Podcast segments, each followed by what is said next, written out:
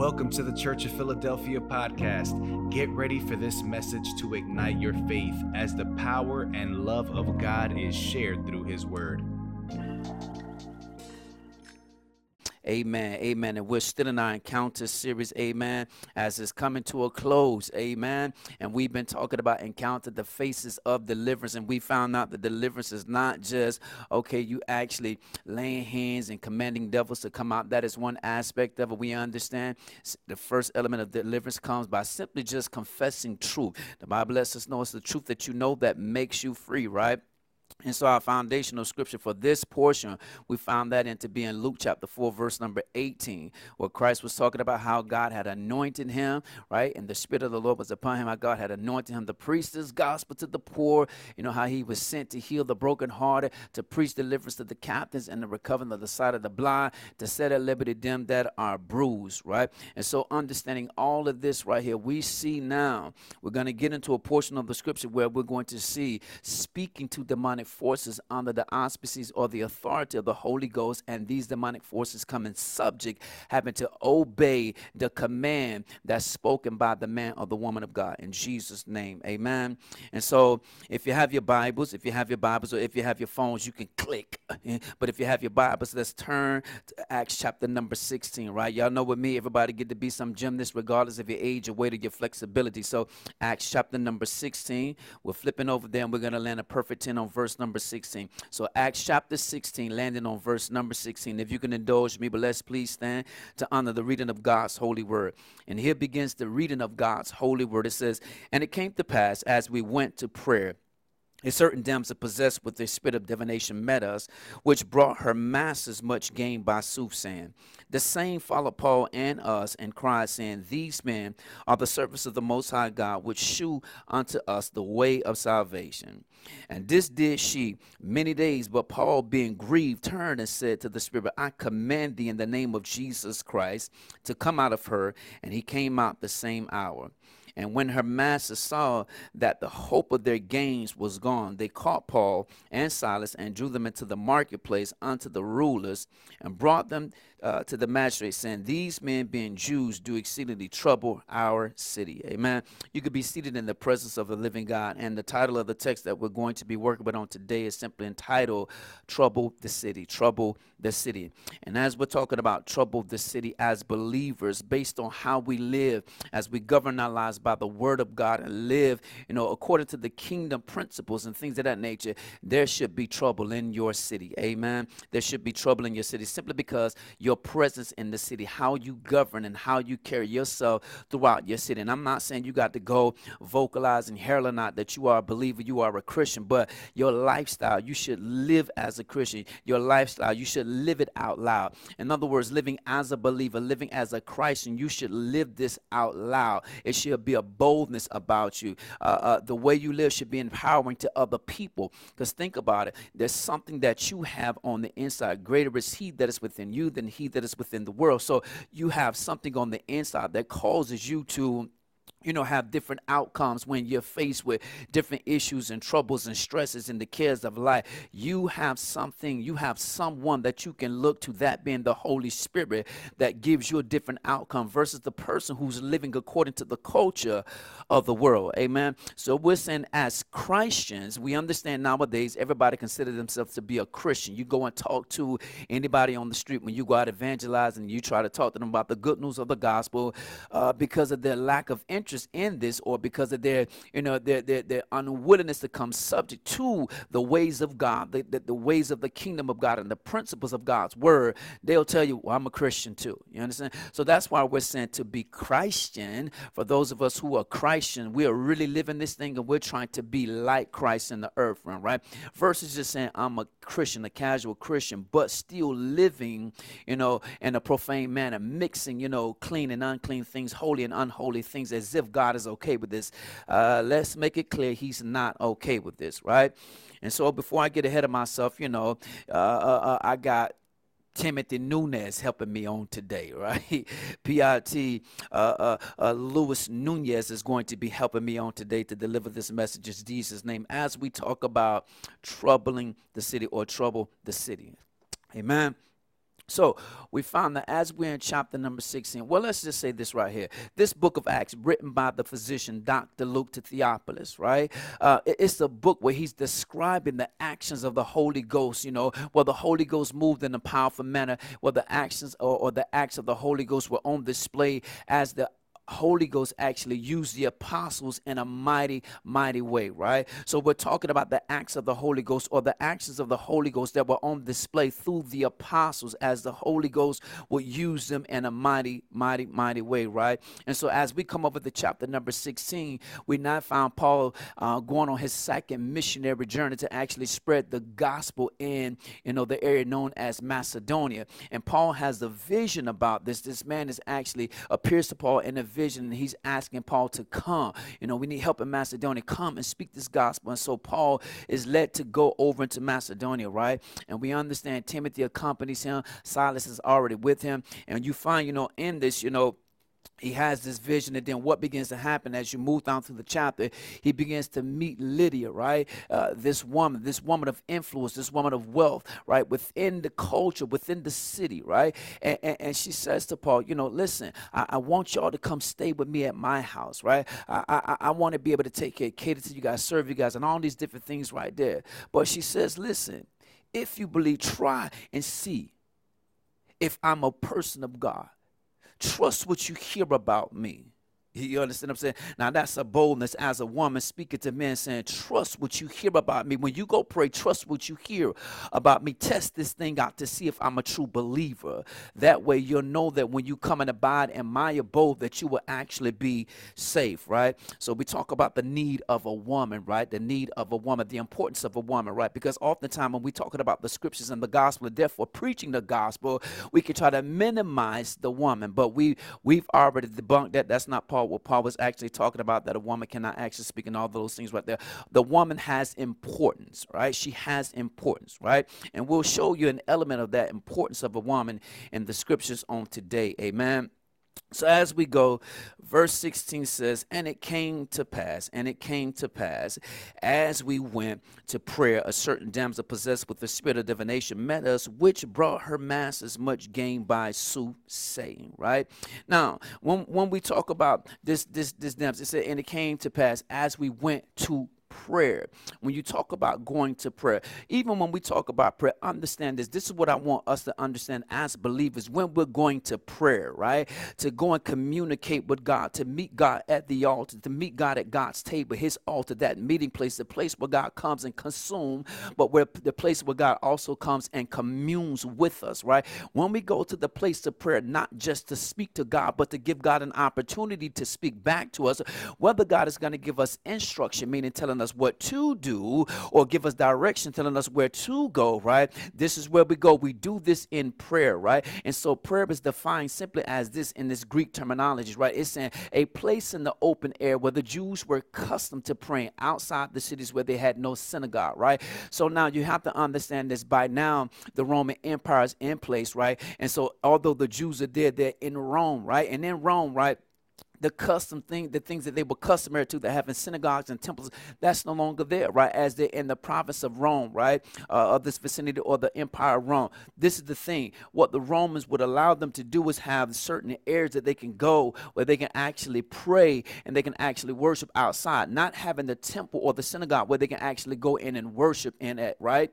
So they had certain places, and these places would be near the water, right? And the importance of this because one of the important things in Jewish custom is before we begin and pray, right? In order to cleanse ourselves, in order to cleanse ourselves, we will have to wash our hands, right? We will have to wash our hands all the way up to the elbow, signifying that I'm cleansing myself of all the filth, God, of all the impurities before I come to talk to you, God, about anything. Before I come into your presence, I must be clean, right? So, hence the importance of the place being near the water, right? So, in, in this definition number two, it talks about such places were situated upon the bank of a stream or, or the shore of a sea where there was a supply of water for washing the hands before prayer. Again, pointing to the fact that they would cleanse themselves thoroughly, that the outward appearance cleansing themselves thoroughly before they would enter the presence of God to go and try to talk to a holy God, right? So notice the scripture says, and it came to pass as we went to prayer. A certain damsel possessed with a spirit of divination met us, right? So this is what I want you to understand. There is a certain spirit that is on display. It's a spirit of divination that is using this young girl, right? And it is coming to meet them as they're trying to go into prayer. And that's one thing you have to be informed of, believer. Anytime you're trying to go and talk to God about something, commune with God and communicate to God about something, you better understand that a spirit is going to try to come and meet you, right? And even when you talk about this, it met us, right? Understand this in the Greek is simply defined as encounter, right? Uh, so this spirit is coming to encounter you in a military sense, a hostile meeting, right?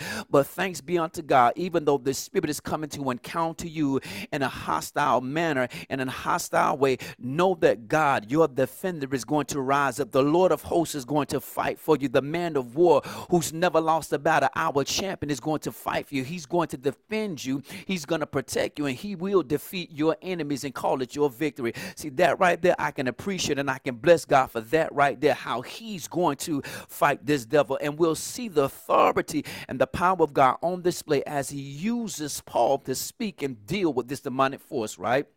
So the scripture says, and it came to pass as we went to prayer, a certain damsel possessed with the spirit of divination, right? Now, one thing we got to talk about this damsel, right? Damsel in the Greek is defined as a young female slave, right? Or a maid servant who has charge of the door, right? And one thing we know about women, women are designed to allow things to enter in, right? And we see even when you go back to book of Genesis, the enemy took advantage of this when he began to talk to Eve, right? And when I say they are allowed, uh, uh, designed to allow things to come in, we're talking about the birthing canal where they bring or birth something into this natural world, right? They have the ability to allow things to come into this natural world. The enemy took advantage of this when he began to take advantage of Eve, deceiving her with his words, right? Hence, we understand the scripture saw it was Eve, the one who was deceived by the enemy. Although Adam partook as well and ate of the fruit, it was Eve, the one that was actually deceiving. Thereby, now sin has now had the opportunity to enter into the earth realm, right? So we see uh, Definition number two tells us a maid servant who has charge of the door. Door symbolizes or pointed to the fact that something now has the ability to gain access or entrance to right? So this young girl, right? She's now opening the door for the spirit of divination to actually move in the region. And when you understand the spirit of divination as it's moving and operating through this young girl, right? It's sort of like a main attraction within the city, right? So it's bringing not just the master's money, but it's also bringing the city money because as people will hear of her so-called prophet lying and things of this nature right here and speaking things and, and, and to, to, to move in the spirit of divination is basically to move under the influence of a spirit, right? Basically consulting other deities or other uh occult forces or spirits, demonic forces, right? Speaking knowledge that that these demonic forces are given to her, and she's speaking it to them. Now, now that's not to say that she's not speaking accurate things. The difference is where she's speaking or getting her information from is from a source of darkness. We who prophesy on behalf of the Lord God, because prophets speak on behalf of God, priests speak on behalf of the people to God. So as prophets, when we're speaking on behalf of God, we're speaking or our source comes from God Himself, who is light, who is truth. Whereas when they're being utilized by the spirit of divination, when you see this witchcraft and sorcery and things of this nature, the occult type things, they're being now influenced by a spirit of divination, a spirit of witchcraft, right? Sources that are coming from the side of darkness, right? So this influence is coming from a dark place. It's it's it's, it's mixture, it's profane, it's mixed with some elements of truth, but mostly deception and lies, right? So this is what I want you to understand understand. She's opening the door for the spirit to actually move and operate, and she's become a main drama attraction within this this region right here. So she's bringing money not just to her masses, but also to the cities per se. And so understand when you mess with the money, listen, the city is going to be troubled by the fact that you're messing with the money, messing with the money, right? So even when we talk about this damsel, this damsel, a young girl, the scriptures depicting that she's a young girl. And anytime when you start seeing women or, or young girls in the Bible, it is an indication or it's a pointing to the church. It's a representation, it's symbolic of the church. It's her being a young girl is symbolizing or pointing to the fact of the next generation of the church, this younger generation of the church. And mind you, if you don't remember, I'm gonna bring you back up to speed when we initially started the encounters portion uh, uh, uh the faces of, uh, of, of worship, right? We started with the scripture where Christ, you know, he, he encountered the mother and her daughter was grievously vexed with the devil. Again, pointing to the mother, denoting this older generation of the church, and then her daughter pointing to the fact that this was, this was the younger, this up and coming younger generation of the church who was possessed, right? And so he would see it again in scripture a young female pointing to or symbolic of the church is possessed again. The number two denotes a witness. So God is giving you a witness about about this younger generation, why we have to intercede and pray, because where there's no intercession, where there's no intercessors, there will be a lack of encounters with God. This is why we have to pray and intercede for this younger generation of the church so that they can have encounters with God, because to have encounter with God, God is going to cause them to be set free from the demonic possession, you know, where the enemy is now trying to possess this younger generation. Because if we're not careful, the enemy is going to steal an entire generation from us if we're not careful. So uh, it's important that we mention that she's representative of the younger generation of the church where the enemy already has his hands upon them. Some of them, or most of them, are already possessed, don't want anything to do with the church, uh, don't want anything to do with Jesus, right? They're so, they're so uh, content with just, you know, following the culture of society, so content with just having knowledge, being able to go and get knowledge and think they know everything, don't, don't know really much of nothing. You understand what I'm saying? But we have got to intercede and pray so that they can have an encounter with God, so that in having an encounter with God, God will cause them to be delivered from this bondage, this possession of the enemy, right? Now, take it a step further. When it's talking about the certain damsel who's possessed with the spirit of divination, right? The spirit of divination, simply put, interpreted in the Greek, is saying it's a spirit of Python or Python spirit, right? I don't know if there's some of you who might be familiar with the Python spirit terminology or the serpent spirit, right? And when you hear them talk about in the serpent spirit, they're simply talking about this Python spirit, right? And what we know about a Python in the natural world, this is a type of snake, right? Uh, and what it does is it's a snake that that that launches out, strikes out to bite its prey, only to coil it back in to actually constrict it, right? It's a constricting type snake, right? And what this constriction is doing is it's, it's, it's suffocating its prey, right?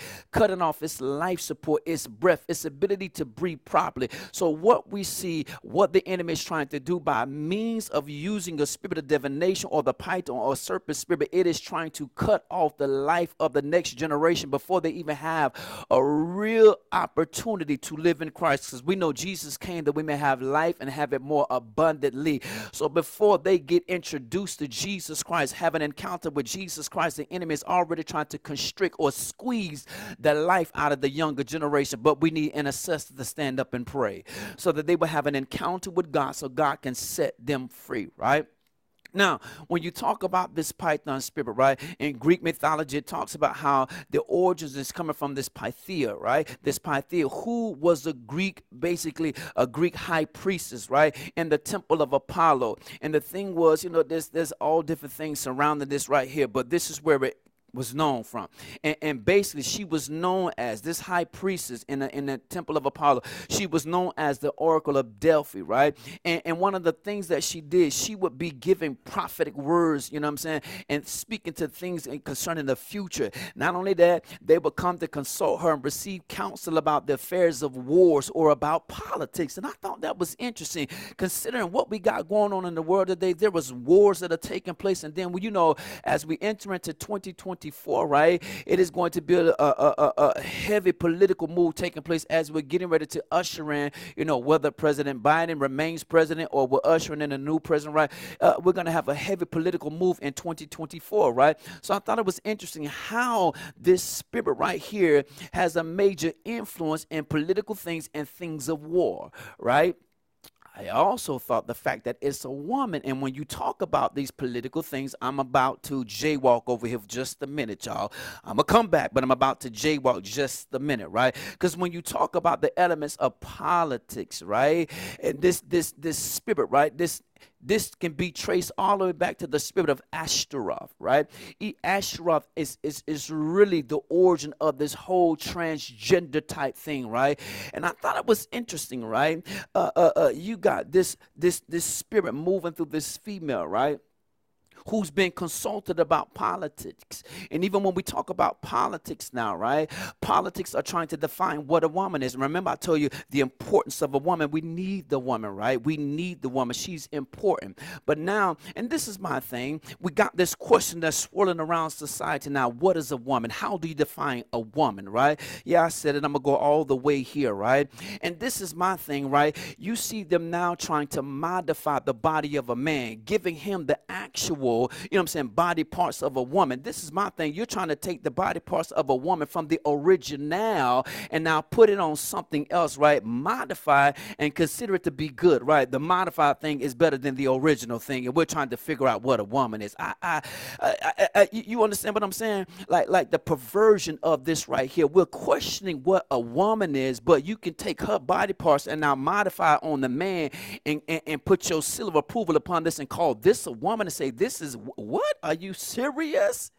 And you now saying she's a sis and all of these different things. No, she's a woman. God called her woman. That's what she and he he allowed uh, Adam to actually name her and she became Eve, right? So so this is the thing where the enemy is trying to steal the identity of a woman because I found the interesting we have not society is not questioning what a man is, but we're questioning what a woman is or, or who a woman is. Why isn't this going both ways that we're questioning a woman and, and questioning what a man we're just questioning what a woman because she is the doorway to things. She has the ability to bring things into the earth realm, right? A man is nothing more than a, a depositor. She's a carrier. She's a receiver, right? And she becomes a birther after she receives and carries. She becomes a birther.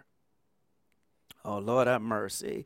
And it's it's a it's it's it's not a wonder why why she, you know, uh, uh her her her nature is being or coming under attack.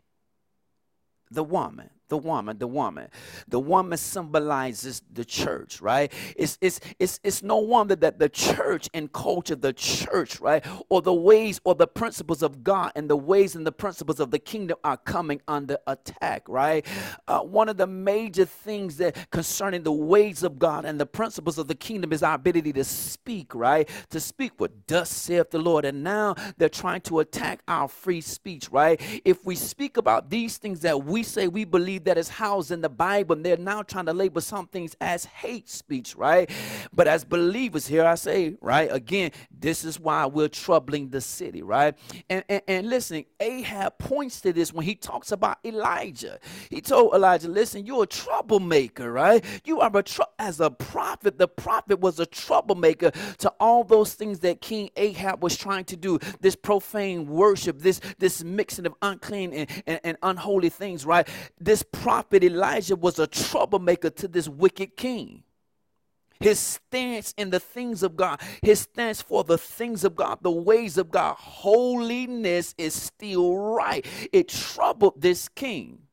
And as believers, we should still be screaming out, yelling out, holiness is still right. To the fact that it troubles our city. We still should be screaming, holiness is right in our households, in our communities, in our in our cities, right? Because this is what's going to trouble the city. Now, if you're afraid to, to verbalize this, vocalize this aloud, then you should live out loud. You should live as a believer so out loud that it's still troubling the city. He says, and it came to pass, as it went to prayer, a certain damsel possessed with the spirit of divination met us. This met again, we talked about, was the encounter. It was the encounter in a military sense or a hostile manner, knowing that God is going to encounter your enemy. And so it says, she brought her masters much gain by soothsaying. And this soothsaying again points to this divination again, which is operating under the influence of something evil, an evil influence, demonic influence, where where you're receiving information from a demonic influence or from the kingdom of darkness, now relaying this information as if it came from the Holy God. Now, this is the thing for those who move and operate in soothsaying, it's as if they're out of their mind. So now you can see attached to this, or what operates or connects to soothsaying or divination is the spirit of insanity or a spirit of lunacy. Acting like a maniac. talking out of your mind. As you sitting there moving and operating in chances and chanting and all these different things eyes flipping all back in your head. See when god speaks to us our eyes don't have to roll back in our head. We don't have to fall on the floor and convulse and things of that nature right there. We don't have to stand here and just shake it. No he said in verse 17 the same followed paul and us and cried saying these these.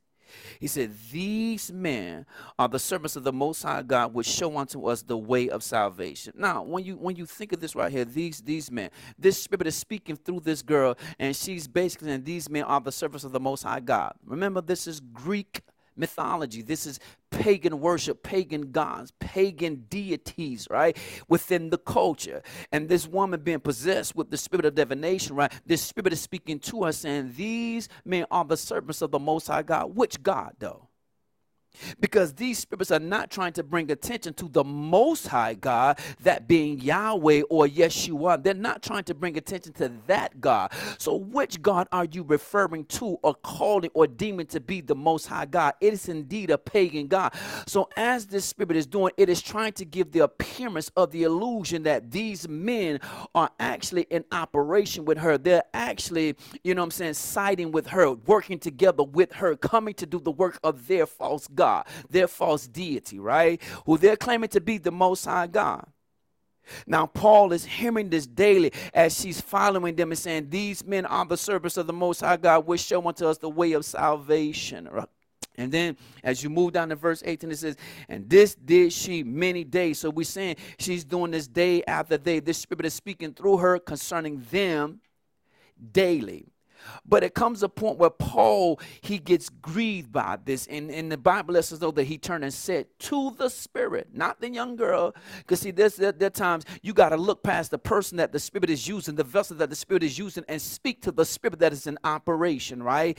And there are telltale signs when a Spirit is in operation, right? There are things that the physical body is going to do, right? There is contorting of the face. Uh, you know what I'm saying? There, there's there's different smells and different things. There are movements and things like There is even sound in how the Spirit talks, right?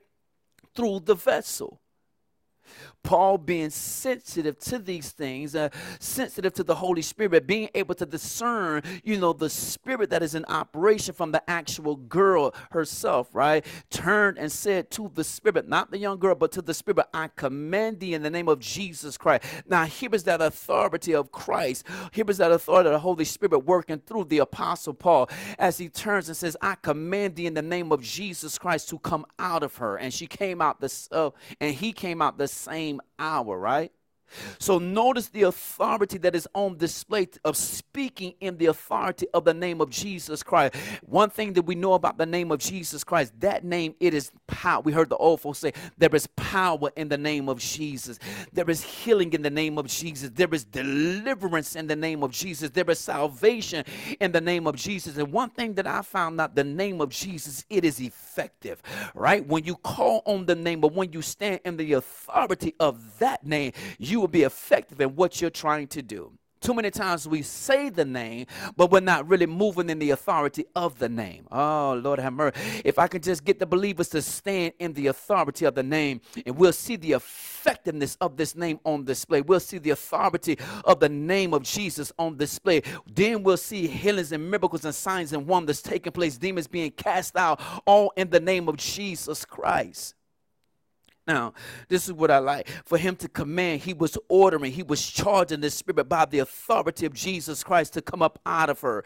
And when you get to these two little words to come out of, right, or out of, right, these two little words, it's defined as of, of any kind of separation of one thing from another. So to charge, to command, to order this spirit to come out, he was saying, listen, there has got to be a separation from use demonic force, and this young uh, damsel, right? There has got to be a separation separation from, from this demonic operation within the church itself, right? The church has to move and operate under the auspices of the Holy Ghost by the leading of the Holy Spirit. We cannot have any other outside influences moving inside the church where you got people in the church flowing in witchcraft, flowing in divination, talking about this is what the Lord is saying, or thus saith the Lord, when it's another force of darkness speaking to them and they're attaching the name of Jesus Christ to it. The devil is a lie. We need real men and women of God who are going to stand up and speak the holy, the holy, I'm going to say it, the holy oracles of God and not speaking under the influence of some demonic force from the kingdom of darkness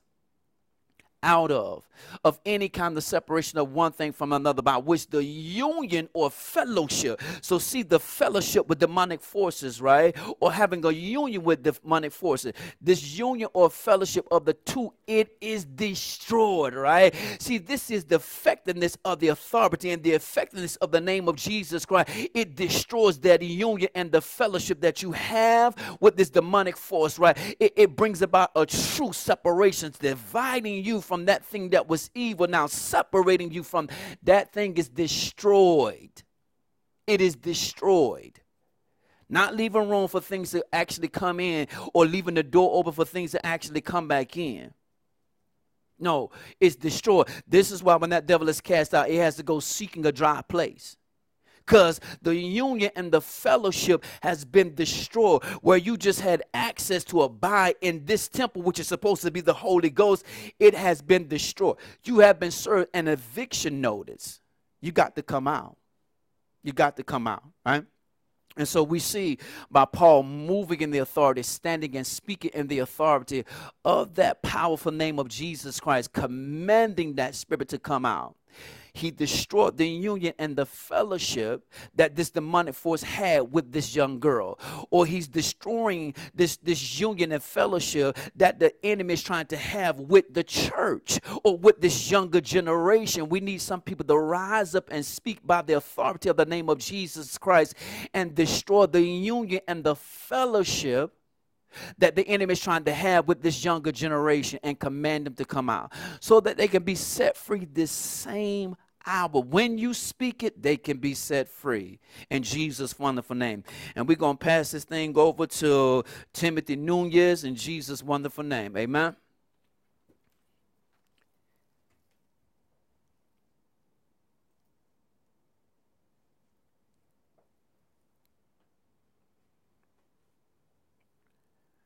Uh, you can hear and you can see me. If you can, let the moderators in the back know that everything is working as smoothly as it can. Everything, everything good? Everything good? Okay, cool. So you can see me. Can you hear me? You can hear me. Thank you guys so so much. Appreciate you, Paul Nelson. we were joking last night about if if this is Timothy and Paul in the scriptures, then he'll be Paul and I'll be Timothy. Uh, but anyway, as we continue in uh, in these set of scriptures, um, we find ourselves, and I want to touch on verse 18 just a little bit as well, as we're talking about this area of troubling in the city. Because one thing that we have to understand in order for us to get to that place, where not only are we troubling the city, we have to get to a place where we first believe, right? We're, we're seeing Paul uh, walk in this place of authority. And before we can get to a place where we are troubling the city or that we take our stance, we first have to make sure that we are operating and walking in a place that we believe this word that we say that we believe. Amen. It says, And she did this many days, but Paul, being grieved, turned and said to the Spirit, I command thee in the name of Jesus Christ to come out of her. And he came out in the same hour. And I was looking at this, I was like, okay, why so many days? Why so many days? And when you think about why so many days, what the purpose and the intent of this woman came, as even as Pastor Lincoln was talking about, how you go into prayer, you go in purpose. Because remember, even before Paul came to Macedonia, the reason why they went is because God gave them a vision. God gave them vision go to Macedonia. We need your help. He saw the vision. And then when he saw the vision, he came. But even when God speaks to you, what you have to be mindful of is the enemy's job is to try to distract you, to try to take you off course, to try to take you off balance, to try to move you away what you know you've said God told you. And how do you do this? Sometimes it takes repetition. It says she did this so many days. When you hear something over and over, two things can happen. You either believe that what you're hearing or you don't. And most times, the repetition of something, even when you think about music, you hear something repeatedly, or the, the repeat of, you know, this rhythm, and it, it's like it's like now you can't shake the song out your head that you heard in the mall. There's something about repetition. And here she is, even though she's saying something that it looks from the outside is a godly thing to say, this repetition of it is throwing, she's trying to throw them off. She's trying to get them to doubt the vision that he saw try to get them to doubt what he said, God said, that we're supposed to do. When you hear this thing over and over, how you start struggling with what you hear. Mm. That's why it's important to be amongst the believer because we are supposed to be a people where iron sharpen iron and give each other the word. But when you come into certain places, you know, we all got to go to work. We all got to go shopping. We all got to go to certain, pla- uh, you know, areas to make sure that we're providing and getting our daily needs of life. You can come and you have to be mindful of the, the areas that you go into. You know, like I say, sometimes you could be in the mall and it's just that, that song that pulls on. Ooh, I remember that one back in 1998. And all the lyrics come back. and the riffs. Lord, and so we have to be careful because, and that's why we have to make sure that even in where that we go, that we neglect not the fellowship of the saints. Why they were together? Because there's something that's going to come to throw you off balance, to agitate you, to say something that is going to get you off. Goes when we look at this, it goes back to a way. It goes back to the way in which something was said. So look, look at this real quick. And it talks about he was when he talks about how she was agitating him, right? This thing that she's saying, how sometimes when we hear certain things that are, it can cause the agony, it can cause, you know, it can it can make you walk in a place where you begin to not only doubt what God has spoken to you, you second guess what God has spoken to you. You get distracted by this purpose, right?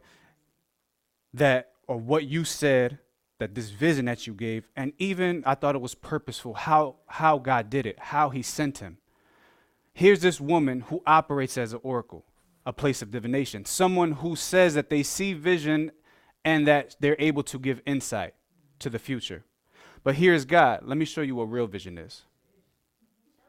Let me show you how, when you come into my presence, that I can really speak to you about how things are supposed to go moving forward where people, and this is what's crazy, people will pay to go see a fortune teller. People will pay to go see, you know, their and get their palms read and go meet these kind of people. And here's the word for free. But we don't want to come to the church. Here's the word for free where you can get something out of the word that'll speak to where you need to go. But people will go pay because some you know what it is? The word will first deal with where you are right now, your heart. Well, God, I don't really want to talk about my heart. I want to talk about uh, this marriage that, I, that I'm wanting this year. And God is like, well, before you even can get to a marriage, let's deal with the fact that do you even have a heart prepared to be a spouse? And a lot of times when we're when you know here's this word for free that people are running from, but they'll go and pay because I don't want to talk about me. I don't want to talk about my inside. I don't want to talk about what's going on in here. I just want what I want. I just want what I need. I just want the right now. Speak to me about this guy. So if I can't get it here, I'll go get it somewhere else. And they'll pay. They'll go to Macedonia and pay the oracle and pay to get my palm read. It ain't even a clear word. And it's so general sometimes that it's just like, and then this is the thing because even when you look at the history of like these types of oracles, it said that they they muttered or they it was almost like they stammered that even when they were getting the vision, you know, from whatever divine deity it was, they were stuttering and stammering, and then the the instruction or the message will come forth. But even when you look at this and you study even this woman, it talked about how she was a little crazy. Think about this. Somebody when you see out when you see people in the world who are struggling with certain mental illnesses, the way that they speak, there's a, a stuttering with it. Sometimes there's a repetition with it. Sometimes there are so you when you look at and even understand what the spirit of insanity is, right? It is doing something over and over again, expecting a different result, but you're always going to get the same result, right? And so, even here, these people who were oracles, there was a little something off about them. There was a little something, uh, there was insanity that came along with the spirit. And the reason why this is important is because even these things that you're that you hear, it's trying to make you crazy. It's almost like what we're believing, how the world or how these things that we hear will try to make us feel like what God told us, we're crazy to believe that. What God told us, you're crazy to even believe that. And but really it's them struggling with that. But the more that we hear, we take on that spirit. Oh my. Here is where you we need to be, exactly where we need to be but we won't come get this because it's not talking to what we want right now. And we have to examine what am I in need of this word for? What are my motives behind even wanting this? What I say that I want. Hmm. Hallelujah. Enemy is trying to distract us. Enemy is trying to distract us trying to take us away from trusting God. And walk in this power. I command thee in the name of Jesus Christ to come out of her even as Pastor Lincoln was talking about, sometimes this encounter, this warfare, when I go into prayer and I'm believing for God to do a certain thing, knowing and understanding the enemy is going to come and meet me and throw me off. Even in my prayer, you ever been praying and it's just like, dang, I can't even shake the song that I heard. I can't shake this person out my mind. I'm trying to pray and direct my full attention. I'm oh, closing my eyes. I'm putting the music on blast. God, I'm praying and I still am so scattered in my prayer. I feel like I'm thinking about so many other different things than what I came to pray about right in that place where you think like God is going to meet me, but God, I, I don't even feel you because I'm still thinking about so and so. I'm still thinking about what I got to do Monday because it's Sunday and I got to go to work tomorrow. And it begins to question, and you have to bring into question, Lord, where's my faith right now? That I can't even walk in this power that we see Paul walking in. I can't even get into that place of prayer. I'm not even casting out those demons. I can't, I can't even just get into worship. I can't even just get to where I call on your name and I'm just like, okay, I'm in. I'm tapped in. I got my line where, God, I can't even get a hold of you, I feel. Mm. Coming to throw off this communication that we have with Him. And He knows that when you do tap in, when the enemy knows that if I can get some word in me, if I can get that instruction, that thing that I need that will give me the power to move forward. And this is a thing that even in prayer, what we have to understand, there is war that happens. And a lot of times we are so, and when we're talking about troubling the city, sometimes we can get and be so caught up in wanting to be comfortable and not wanting to be agitated or not wanting to experience any level of warfare that we won't pray. Where in, in, in prayer, God will teach our hands to war. He'll teach our fingers to fight. He'll show us that the weapons of our warfare are not carnal, but, but mighty through God to the putting down of strongholds. Psalms 144, 2 Corinthians. But we avoid this fight that must take place. But he says that he sent us. And this is the thing we want. Well, God, because you said it, I feel like it should be easy. Because this is where I should be. This is where you sent me. I feel like it should be easy, God. Like I feel like there shouldn't be no agitation. I feel like the enemy shouldn't be able to infiltrate my bedroom while I'm trying to pray. Like, God, what is this? And we blame God, but it's just like, no. Look at where you are. What are you what is distracting you? The enemy is going to come. He's doing his job. Your job as you press in prayer to believe? Are you doing that? Oh my. It says he was grieved. What is grieved? It means to work out laboriously, to make complete by labor, to exert oneself, to strive, manage with pains, accomplishments, or accomplish with great labor, to be troubled, displeased, offended, pain to be worked up. The enemy is not just going to let you do God's will. That may be your heart's desire, God. I just want to please you. I just want to do your will. but it's not going to come without a price. It's not going to come without a fight.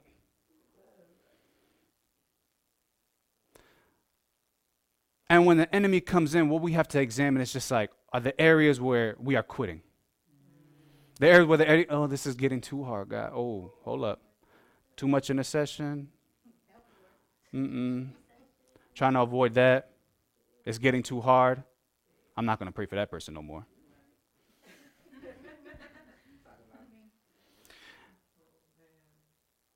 and we have to understand that even where God sends us, it's going to be a fight. We're going to be met with opposition in order to fulfill the will and the purpose of God. And then even when we get there, how he's trying to make it, he's trying to make you question your ability. Because we know, God, you've opened this door for me. I know that you've placed me here. And then when we get there, it's just like, dang, do I feel adequate? Can I even do this? Am I capable? Can I walk in this power? Can I walk in this authority? Like God, I'm questioning because I've I'm hearing everybody else talk. They sound a little smarter than me. They have a little bit more knowledge than me. They read a couple more books than me. They've been in this role for even more, even longer than I have.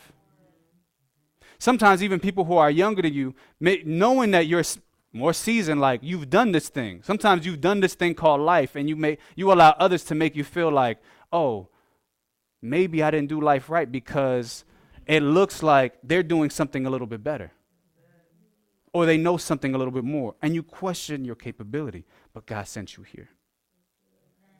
You are the right one for the job. You are the right one to get this thing done. You are the ones that He sent. Mm, if you stay in that place where you're not distracted and you begin to question your calling and your capabilities.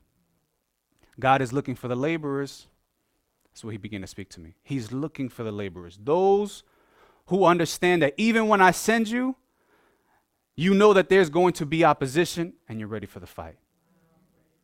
And that you pray, you're coming to Him, that He'll teach you how. Because that's the thing. Yes, sometimes there are some places that we'll go that it's just like, you know, God, I don't feel capable. But I'll show you.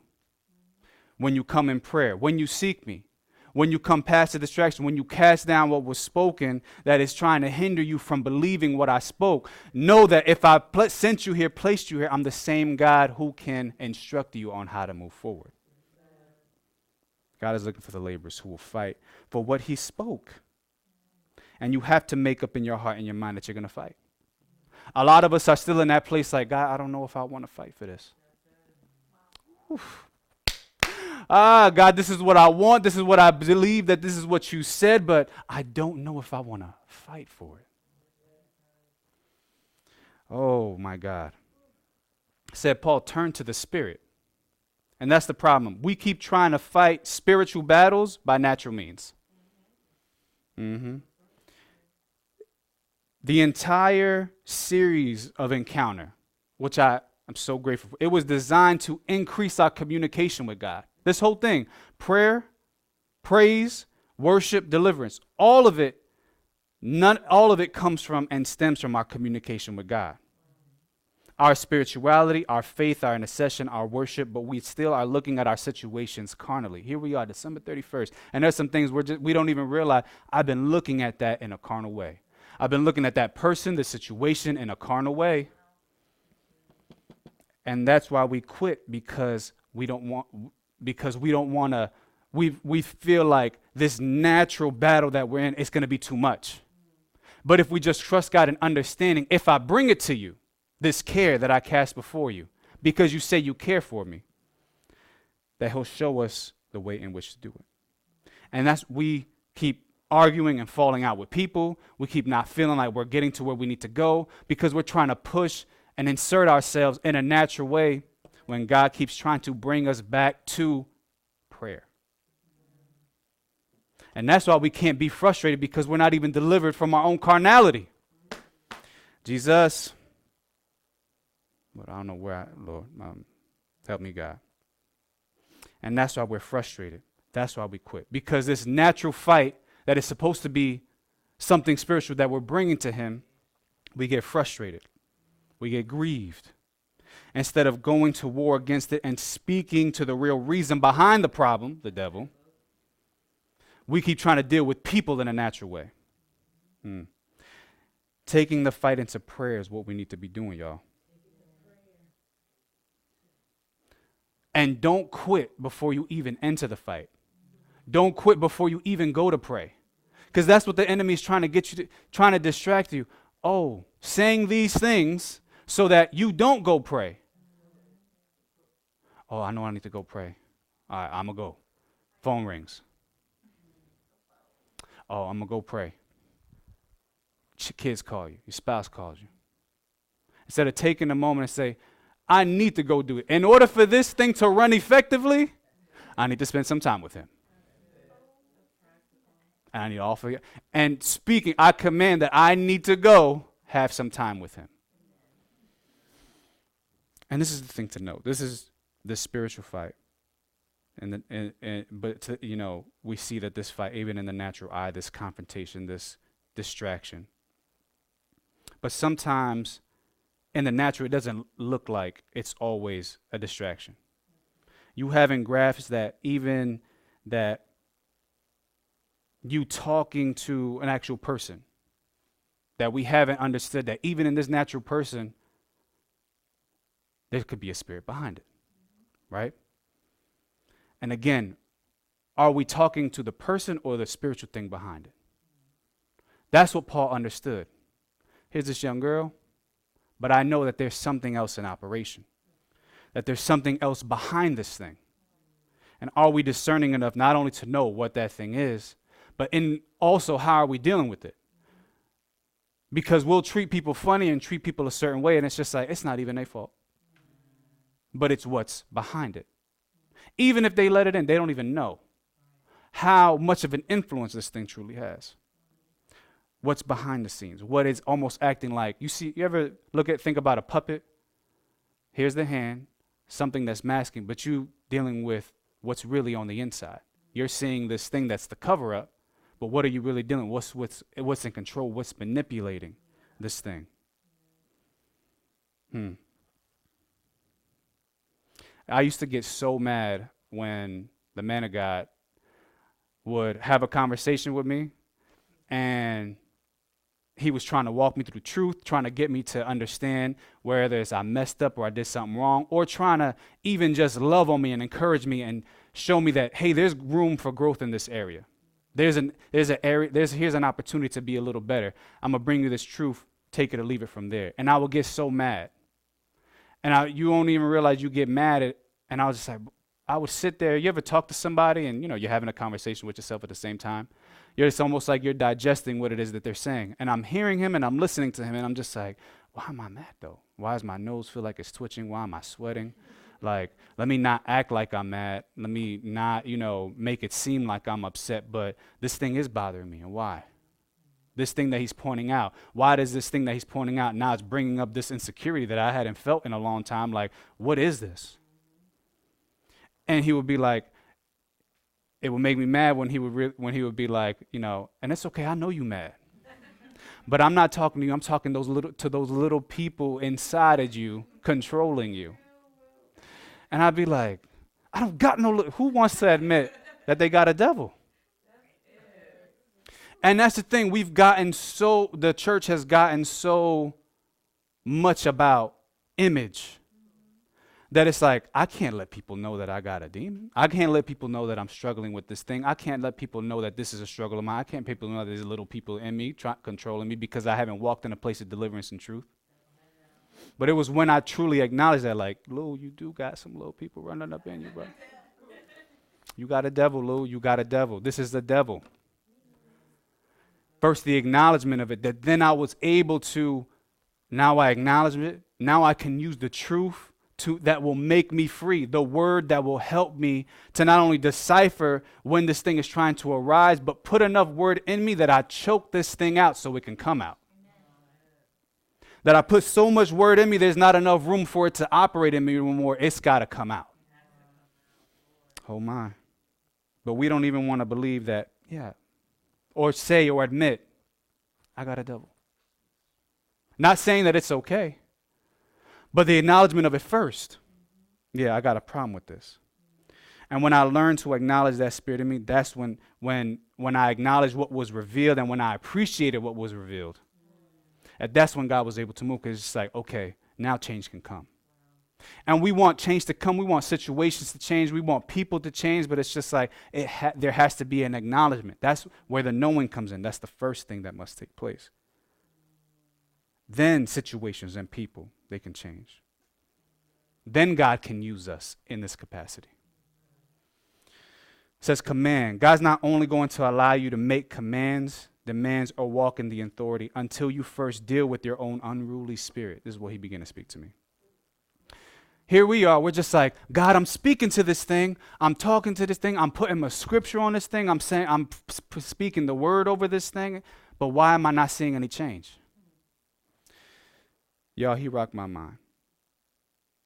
Because first, we have to acknowledge, because we don't acknowledge this devil that we're operating in, is that we don't even see that because we haven't walked in a place of deliverance, because these things are still operating in us, that out of this place, out of this hurt, out of this pain, out of this spirit that we're operating in, we're speaking to something for it to change, or we're speaking to something that the enemy has set up that we want to change, and it's like nothing's changing. But why?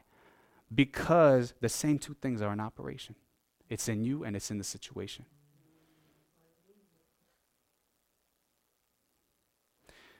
A kingdom divided against itself. The, Matthew 12 he led me here because he said, Jesus knew their thoughts and said unto them, Every kingdom divided against itself is brought into desolation. Every city or house divided against itself shall not stand. And if Satan cast out Satan, he is divided against himself. How shall he then, how shall his kingdom then stand? You want to change your situation, your kingdom, but you're operating in this thing that is still speaking to the same thing in operation. You're not going to be able to change until you operate in the authority of the word now then, that thing can change. You know why it feels like no one listens to you when you're talking? When it feels like you pray and nothing is happening? When you've interceded and you feel like nothing's happening? When you make demands and it's not taken seriously? You're trying to make a demand of someone or something while you're operating in the same spirit. It's not going to work. Oh, Lord, help me. It's not coming over like I thought it would. My God. You're trying to make demands when doing the same thing. You're trying to tell somebody, you know, you shouldn't do that. And they're looking at you like, but you do that. oh, my. And we don't want to deal with ourselves first. We don't want to take the time for the word to be worked out in us, for our change to happen. And then we can, hey, I'm speaking from a place of experience. I, you shouldn't do that, and let me tell you why. Well, they can look at you, well, you know, they don't do that. So I can't really say that, oh, you, you do it. So that's my argument. I can just say I don't want to at that point. But to walk in that authority, that power, you have to stop first. You have to change first. Before asking others to do so, you have to do that first. Operating in the same devil, and that's why nothing has changed or been thrown down or been rooted out or pulled up because the same spirit, you are operating in that same thing. It's not going to work that way. And no one wants to hear the fact that the devil, that the enemy is using them or that you're operating in fear. Hey, don't be fearful, you're going to be okay. Yeah, but you walk in fear all the time.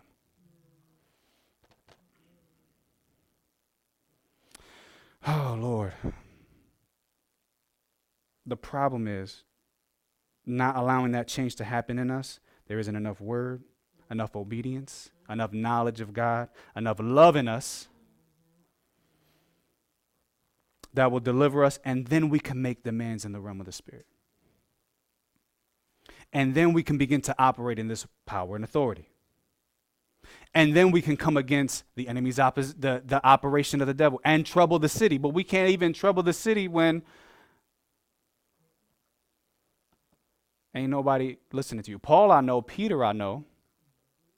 But who are you? And that's why Paul did what he did. Got to show them. I mean, yeah, you operate in a place of vision, but I know this vision that he gave me, and let me show you the power and the authority that, of what it really looks like.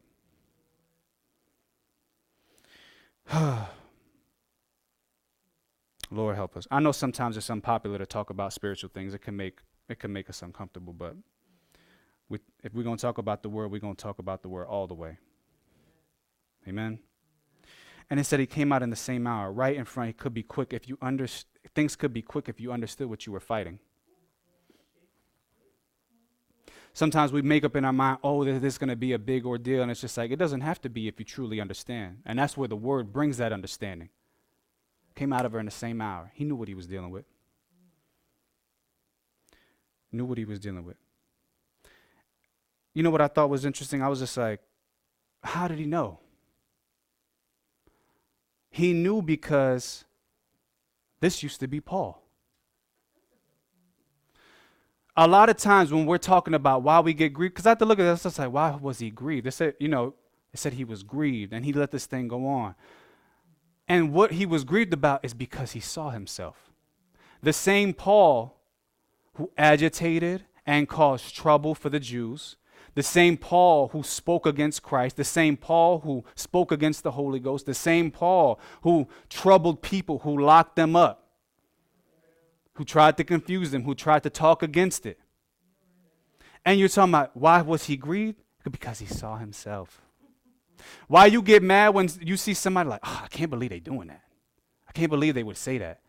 I see, I can't even hang around them because I know that's how. But why are you so mad? It's because you see yourself. Ah, I know nobody here. Y'all don't, you know, everybody's Holy Ghost filled and fire baptized, sanctified. But no, when we see, we see, our, that's why we're agitated by certain things. Paul was grieved because he saw himself. And how did he knew what to speak to? Because he was there. It was him. Uh, and this is why we need change because it's like you can you can truly help somebody else that you know the harm that that thing has caused in you. But we're struggling to see it operate because we're struggling to see what it's in operation because we're not discerning, because there's not enough word, because we're trying to be comfortable. We're not trying to fight. But the fight could be quick. He saw himself he also tormented the believer. And we get mad again because we see ourselves. And instead of dealing with the people by speaking to the Spirit, here you are. You know why you're agitated and why you're mad, but you're still dealing with people in a natural way. You're still dealing with the situation in a natural way. And it's supposed to speak to the thing behind it, what's in operation. You should know because you operated in it.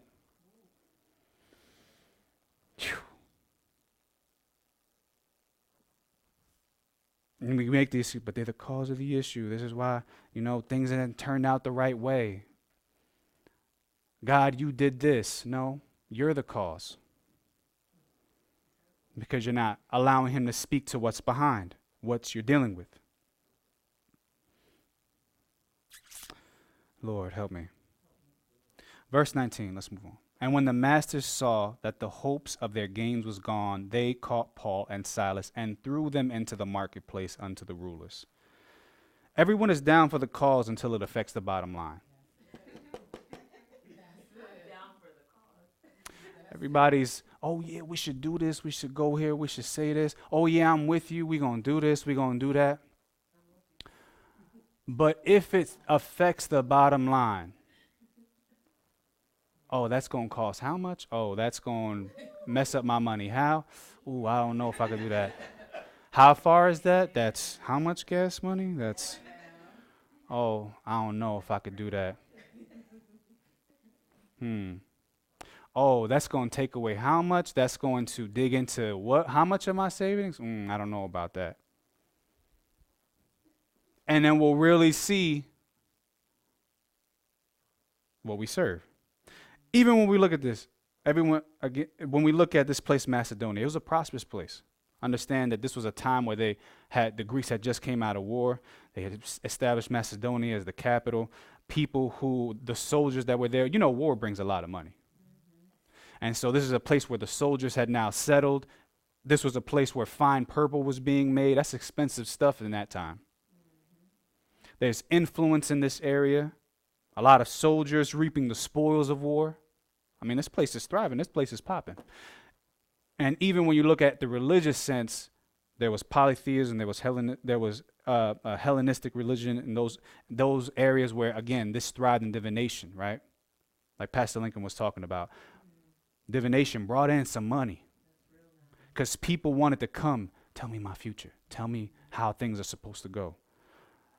It dealt with even people just I want to bear a child. What am I supposed to do? They would give offerings, make sacrifices. There were certain things because they were like, "Oh, I, this is I believe you're gonna speak to my situation right now, and I don't got to do and jump through the loopholes." Oh yeah, I'll, I'll drop I'll drop some cash. I got it. If it's gonna help me in the end. And we see it even today. We're operating in a time where we know cancel culture, and we see companies, even in the world, big companies, changing their messages, what they believe, based off of the bottom line. Oh, we're going to lose that customer base? Okay, well, let's say that we believe in that now. When we didn't before, we didn't talk about it before, we didn't deal with it before, didn't care about it before.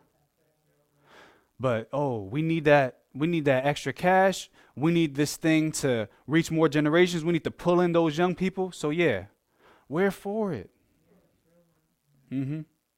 Be- and we don't want to get canceled because it'll affect our bottom line. And everybody's bottom line can be different. As soon as it affects something that you want or something that someone else wants, yeah, that's when it becomes a problem. When everybody's like, oh, well, I'm not, you know, we're on the same page and everything's on one accord, it's all hunky dory. But as soon as you do something that I don't agree with, it's a problem. As soon as I tell you the truth of, I don't think that you should do that, I think that that's going to cause a little bit more harm than good, but it's because it's what you want, that's your bottom line, that's your end goal, it becomes a problem.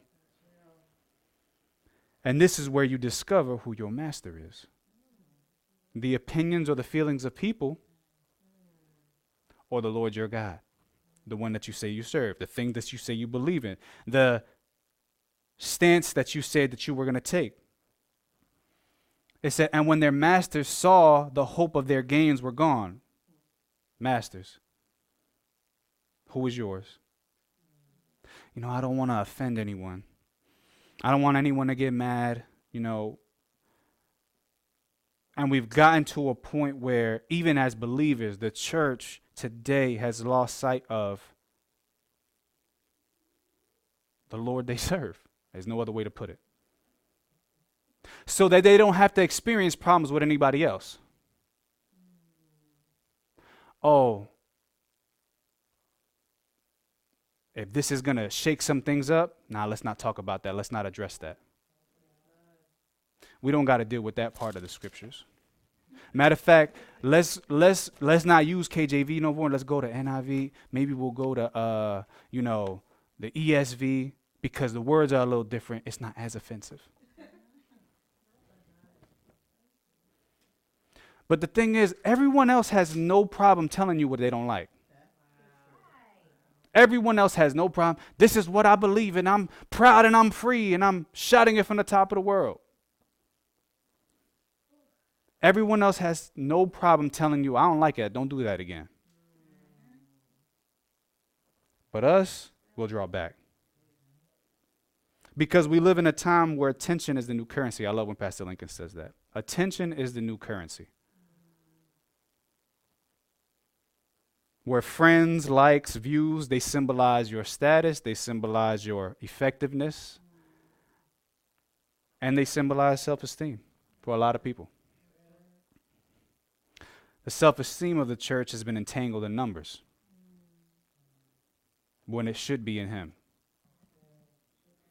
And it should be in is the presence of God with the people.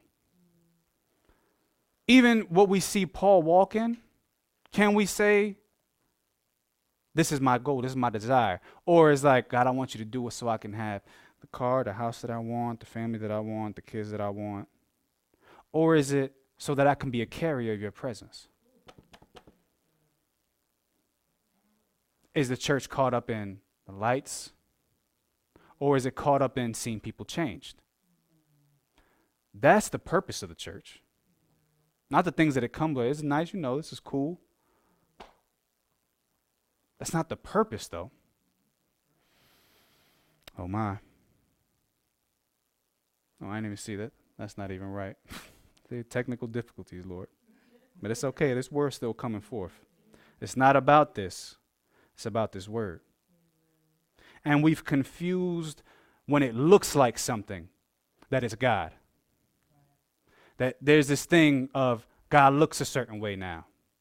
Because even in this city, things were set up a certain way, supposed to look a certain way. There were a type of people that were here. And here's this man coming and not only messing with the money, but he's messing with the things of how things are supposed to look versus what it really is, the fact of what it really is. The real evidence is the power of our words, not what's in the bank, not what I'm, uh, what I'm wearing, not what things look like, not the sanctuary that we walk into. What's in you.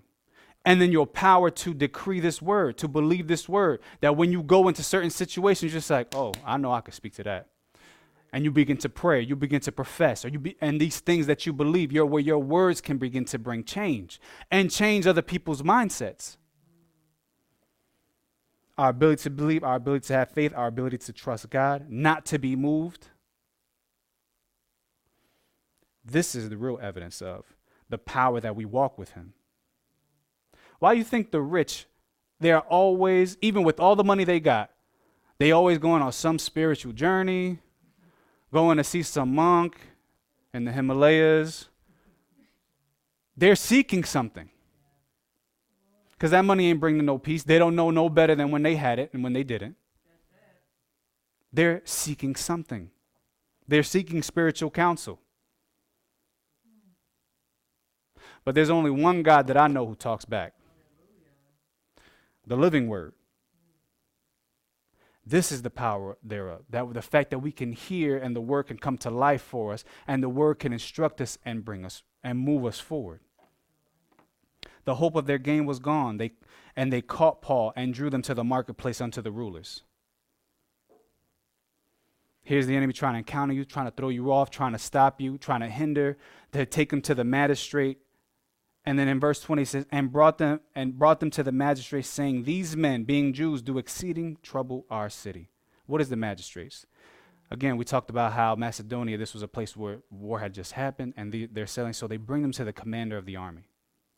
But this is what I, it says the commander of the army, or it represents a civic commander or a governor, the highest magistrate of, a, of, of, of, a, a municipal or colonies. They had the power of administering justice.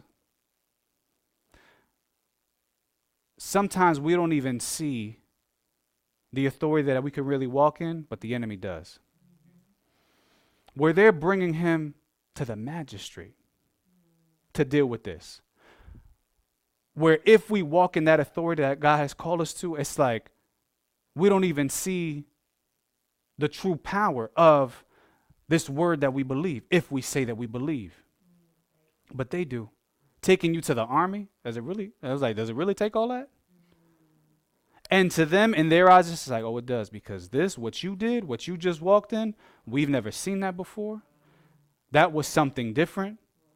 Somebody else got to handle this. is beyond me. But if we only know and walk in that confidence the same way that somebody else looks at us and see, like, mm, they trouble. Mm, let's deal and handle that one early. And that's why a lot of us, even when we look at our childhood, you know, one thing I do, I, I, am so grateful I have my mother up here from Texas, and she's been with us um, since Christmas. And one thing that, you know, I've, I've learned to do over the years is ask more questions. You know, and a lot of times our parents, especially from, you know, that generation, they won't talk about a lot of things. Whether it's because of shame, whether it's because it's like, what do you need to know about that for? That's irrelevant. You know, and because for them, it was just like, look, we lived in a time where it was just like, you didn't talk about things, you just did. You just went. Things just had to get done. I had, she was a single mom. Like, I just had kids and we had to go and do. Why wasn't important. You know, I think that that's a mindset that even us in this generation that we've lost. I think there's a balance of it where it's good to ask why and to know and to be informed, but then what are you doing with that information? are you moving? Now, because it should be, now that you know more, you should go do. But we get so stuck on the, oh, for real? Oh, that's nice to know. but I asked my mom questions, and when she, be, and you know, the it wasn't, it hasn't been this visit. It was the last time that we saw each other. But I began to ask her, how was I as a child, and the things that happened, and even certain things she began to unfold. And I knew it was God because she began to tell me about the many times how the enemy, even as a child, would try to take me out. I was born, boom, nine, ten days in the hospital, sick. And my mother in Puerto Rico, don't know no Spanish, fending for herself. Fast forward another time, could have been a terrible accident where I would have gotten crushed between two cars. Another time, even as you fast forward, you know, we didn't grow up in the best of neighborhoods shot at, gang violence. You know, I was on my way to work and I was, I fell, it was the first time, and I always took the bus. When I was in high school, I worked full time, you know, to support our family. And I was, usually I take the bus home. And this one night I was just like, you know what, I'm gonna take a taxi. I'm so tired. I just wanna get home. Took a taxi and I'm dri- and I'm like not even three minutes down the street from the house.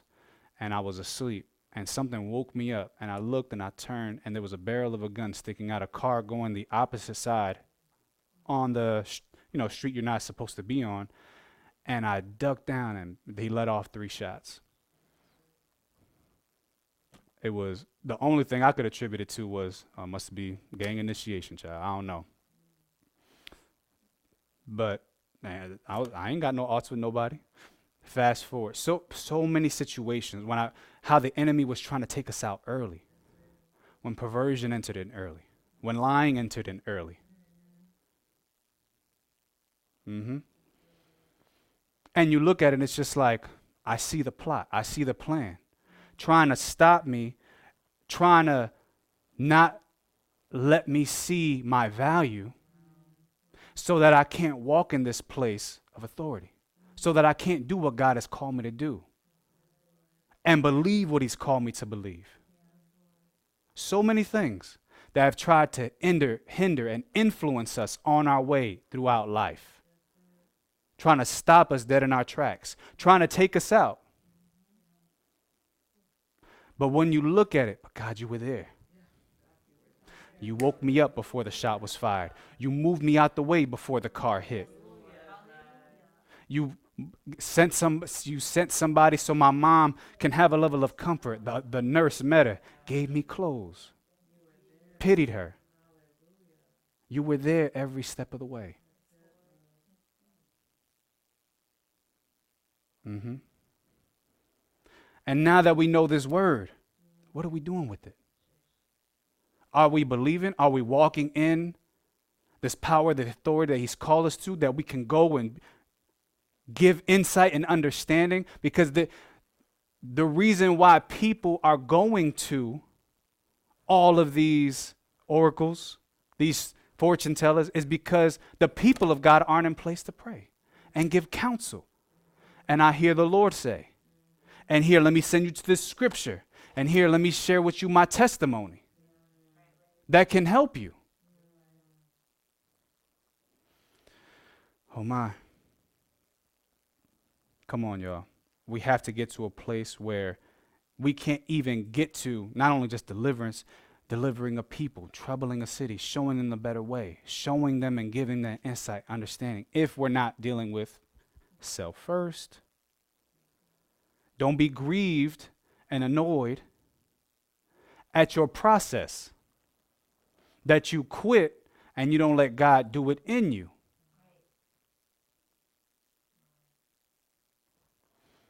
Don't think that it's going to take so long. It could be quick. And then, even as you've learned, it can be quicker for somebody else because you're giving, hey, before you do that, I know, trust me. When the man of God would be like, I'm not telling you what I heard, I'm telling you what I know. Hmm, come on. God has called us to be that voice. And as we enter into this year, I'm so excited for Watch Night service. So excited, so excited that for this word that's going to come, that's going to lead us the rest of the way. Let the word go before you. And trust it. Trust it so that we can be who He's called us to be. Amen. Thanks for tuning in, and please make sure to visit us at churchofphila.com for more podcasts and ways to connect with us on social, to like, subscribe, follow, and share content as it comes along. Special thanks to those who give in so many ways to this ministry. We could not do any of this without you. And if you want to give or be a part, visit churchofphila.com forward slash give for more information. Thanks so much for listening. God bless.